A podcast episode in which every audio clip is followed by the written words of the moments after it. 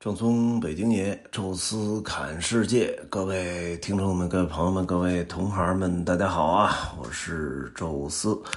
啊。在录这期音频的时候啊，其实我是刚刚落地北京回到家，现在是半夜，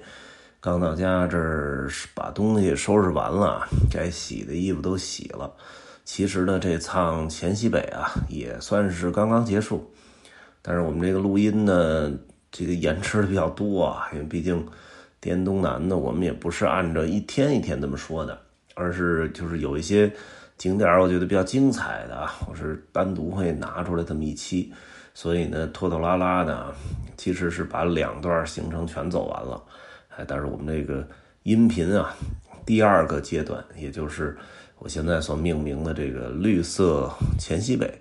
其实才刚刚开始。啊，大家也可以跟着这个音频呢脚步啊啊，重新再来整理一下啊，我们这次黔西北所走到的地方，呃，还有就是我们那一起随团啊走黔西北的好多的呃咱们的听友啊，包括这一路旅途当中的这些朋友，还都还说的，哎，你怎么还没开始说这黔西北呢？我们都行程都快结束了啊，还想跟着听听呢。因为有好多人，这个我们去到的第一站就娄山关，都已经忘了啥样了，就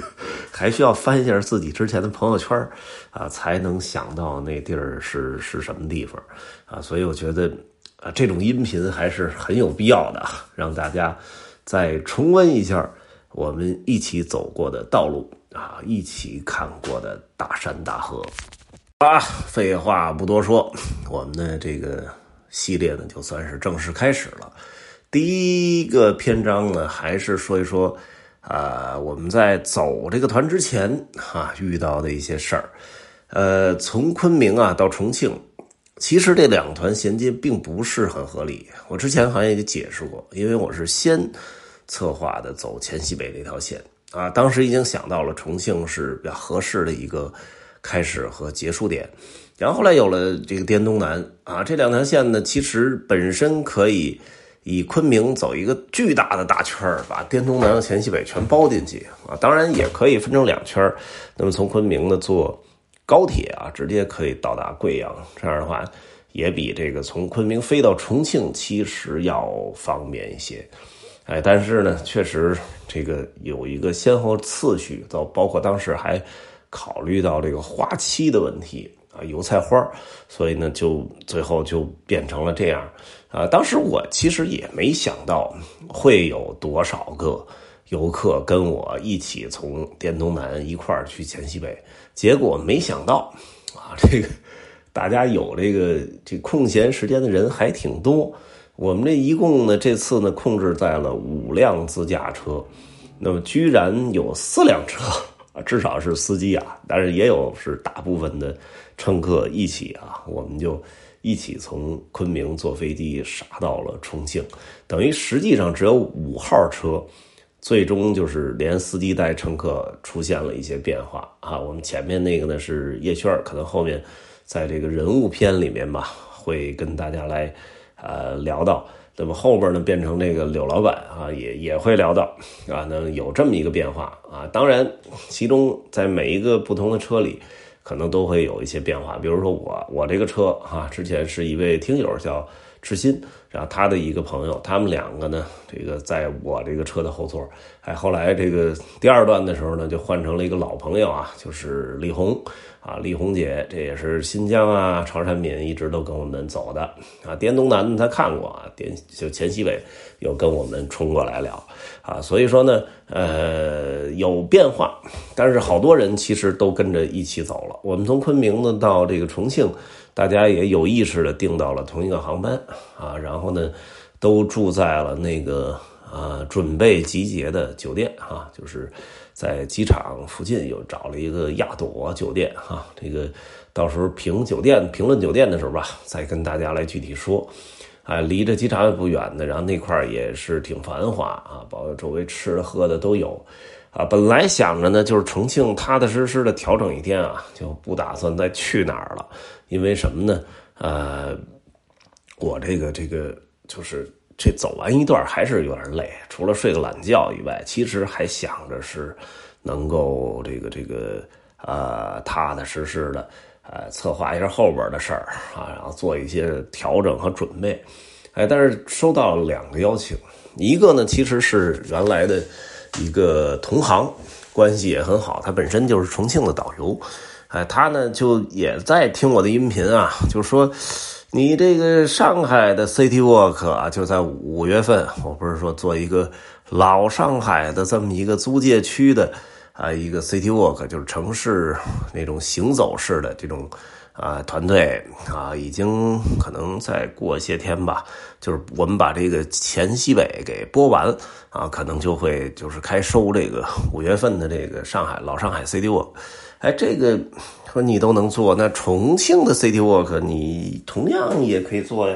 你看，哎，我一想也对啊，就重庆首先本身就是个网红城市，哎，又是什么洪崖洞啊，又是解放碑呀、罗汉寺啊、过江索道啊，啊，包括当年啊，重庆作为整个国民政府的首都啊，这个什么蒋介石的这个庄园呐，什么白公馆呐，渣滓洞集中营啊，哎，这个其实。哎，重庆踏踏实实的在城市里边哎，找跟一个资深的老导游做合作，去走一走，我觉得其实也挺好啊。尤其是了解民国呀、抗战那段历史，呃，我觉得也挺有意思。没准吧，找找个机会，重庆是那种呃适合的一个季节啊，没准也会做一个重庆 City Walk 啊。大家当然也可以期待一下。本来是想跟他。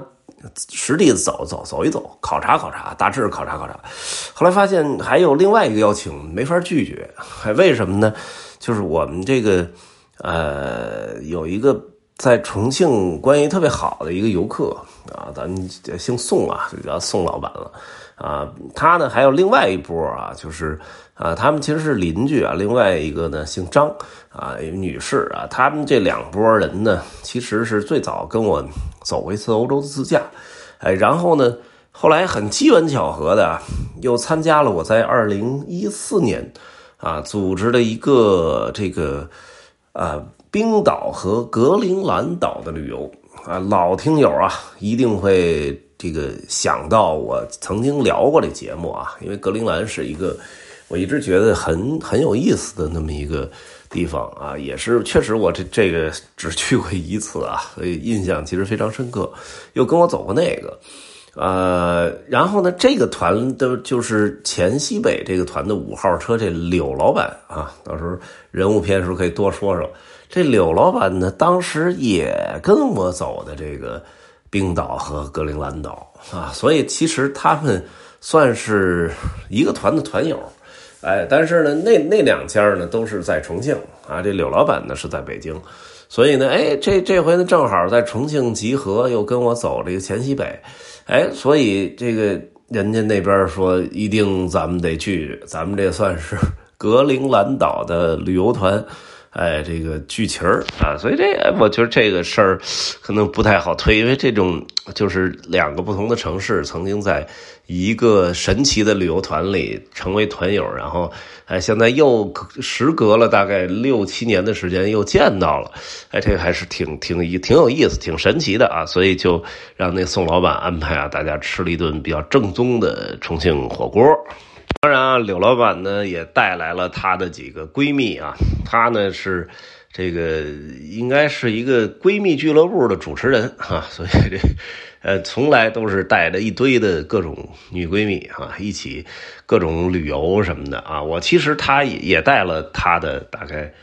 也有三次旅游团了，也跟我走过三次了啊。有一次是瑞士一地的深度啊，有一次是这个。呃，法国和意大利的深度游，然后就是这个冰岛格陵兰，所以也算是跟我走过三次啊。那带的都是不同的这个小女友啊，当然柳老板也是女的，所以这个不要误会啊。然后她这个就是这次也带来了三个女闺蜜一块儿在重庆吃吃喝喝什么的，但是呢，有两个可能是。这个假期不够啊，就没有参加我这黔西北啊。然后等等这天我们出发黔西北的时候，那那两个已经啊被迫飞回北京继续工作去了啊。那其中有一个啊是一直跟着我们黔西北走回来啊，那个也我觉得也可以在人物篇里边呃多聊两句，很有意思的一个一个人。嗨，我这边呢也带着我们这于师傅啊，本来童老啊也要一起，因为他对这种吃还是特别热衷，尤其重庆啊，这是真真正意义上的这个火锅的发源地啊，因为毕竟好多这个好多人这个探索啊，其实真正的就这种，呃，四川所谓四川火锅、重庆火锅啊这种。啊，其实都是从这个码头朝天门码头那个地方啊延续下来的传统啊，所以重庆那块火锅其实特别地道。鸭血虽然我不吃鸭血啊，但是我在很多地方这个吃火锅，大家一起吃的时候都见过鸭血，但是我从来没有见到过颜色如此鲜艳的鸭血。这别的地儿鸭血都是暗红色，它这点不但是鲜红色，是那种。有点发嫩粉色的那种颜色，哇，那个确实是很奇异。哎，然后呢，这个就是后来童老就就是他特别喜欢睡觉，有睡懒觉的机会坚决不放过。其实我也这样啊，但是我这这推不了。他呢，确实跟人也不认识，哎，所以一偷懒就没起来哈。那个等于我带着于师傅一块儿，等于也是做了一大桌啊，那个大家吃吃喝喝聊的。其实非常好啊，因为这个也算是好久不见了啊。跟那个姓张的张女士和这个宋老板，这是我去年的时候正好有有一个机会到重庆啊来这个新书签售会啊，然后当时是跟这个他们也是吃了一顿饭，哎，然后呢这个约着说就是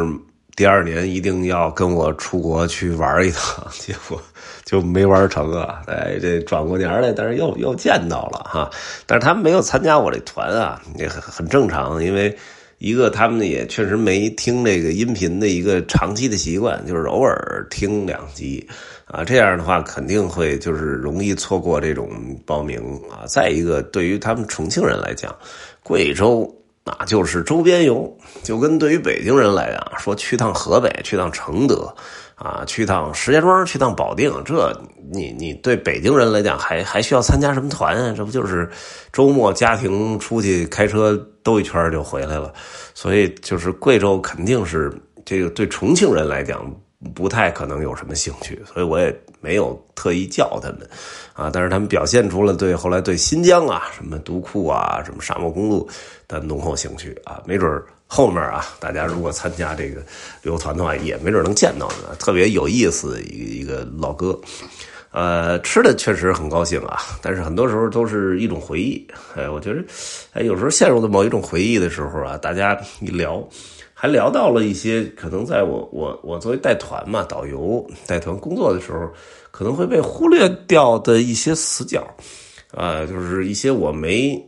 注意到的细节，哎，复盘的时候，在六七年之后，啊，忽然发现啊，这个感觉还挺有意思。再加上那个店叫什么名来着，忘了，但是老板很有意思啊，一直带着这个收拾。那个桌椅桌椅板凳还那个打扫这个卫生，呃，当时还很奇怪啊，因为他们那种火锅的那种包间啊，就是吃完之后，哎，这边有一个这个茶桌，哎，吃完之后那边就喝茶，挪到那边就喝茶去了，哎，然后就能看到这些人收拾桌子什么的，哎，老板也在里边哈，这个还跟他聊半天啊，就是他也说就是创业啊什么的很艰难，然后同时呢，就是现在做到这么大的一个店了哈。但是他他如果作为老板都在帮着收桌的话，这个其实这个员工也不好意思偷懒啊。但是呢，他其实收了两件就开始跟我们聊上了，所以这个也真正没干多少啊。但是因为有这个表率啊，所以啊，员工感觉上那种积极的劲儿还是有的哈。所以我觉得有时候说一个地儿说经营的特别好，很成功啊，我觉得还是老板性格，包括他的那种勤奋。还是有挺大关系的，哎呀，这个就是，呃，第一期啊，我们的绿色黔西北，还没离开重庆啊，其实也没有说什么景点，只是聊到了一次好友的重聚啊，但是我觉得很有意思。呃，很多很多的同行啊，带了这个不少的游客，但是绝大部分的游客。呃，一就是你可能在这次旅游团的结束之后，就再也见不到了啊！因为天南海北各自一方，大家在不同的城市。然后虽然有现在有什么抖音呐，有微博啊、微信呐这些联络，朋友圈点个赞啊，但是这个就是很多时候，你即使到达了对方那个城市，他。可能也未必有这个兴趣或者时间去跟你见一面去吃吃饭。有时候即使那种很热情要请你吃饭的，可能你也觉得没什么聊的，因为可能你对他没有什么太深刻的印象啊。然后同时就是那种这个就是大家很客套那状态也不是很自在啊。所以有时候我也到了一些城市，我确实知道有些城市肯定有我的游客。啊，但是我也没刻意去去通知他或者联系他啊。当然，有些游客还反过来就是说：“你都不联系我？请吃顿饭还挑理啊。”但是有时候确实也尴尬啊，因为真的那种我到这城市我就很主动的想联系你的游客，你未必说是。你有多富裕啊，或者有多大潜力啊，什么的，就是我真的可能在团里边对你有很深刻的印象，而且这个可能印象还挺正面的，所以，哎，就是有有有这个欲望想见一面啊，这个其实也难得，而且这些游客也有欲望跟你见一面，这有一个双向的选择，这就真的是很难得的。啊，所以这次聚会其实吃的我倒真没吃多少，因为云南就够辣够呛啊，这这个重庆火锅也挺辣的啊。我其实吃的不太多，但是聊的很很很开心啊。也希望这种就是像朋友一样的游客吧，到这个多多见一见啊，各地能有有一些这样的游客，我觉得还是挺有成就感的啊。好了，这期呢就跟大家聊到这儿吧。然后从下一期开始，我们真正的开始说到我们的景点儿哈，大家可以跟着我们一路走下去，看完金色的滇东南啊，再跟我走一走绿色的黔西北啊。这一期就说到这儿吧，感谢各位收听啊，咱们下期再聊。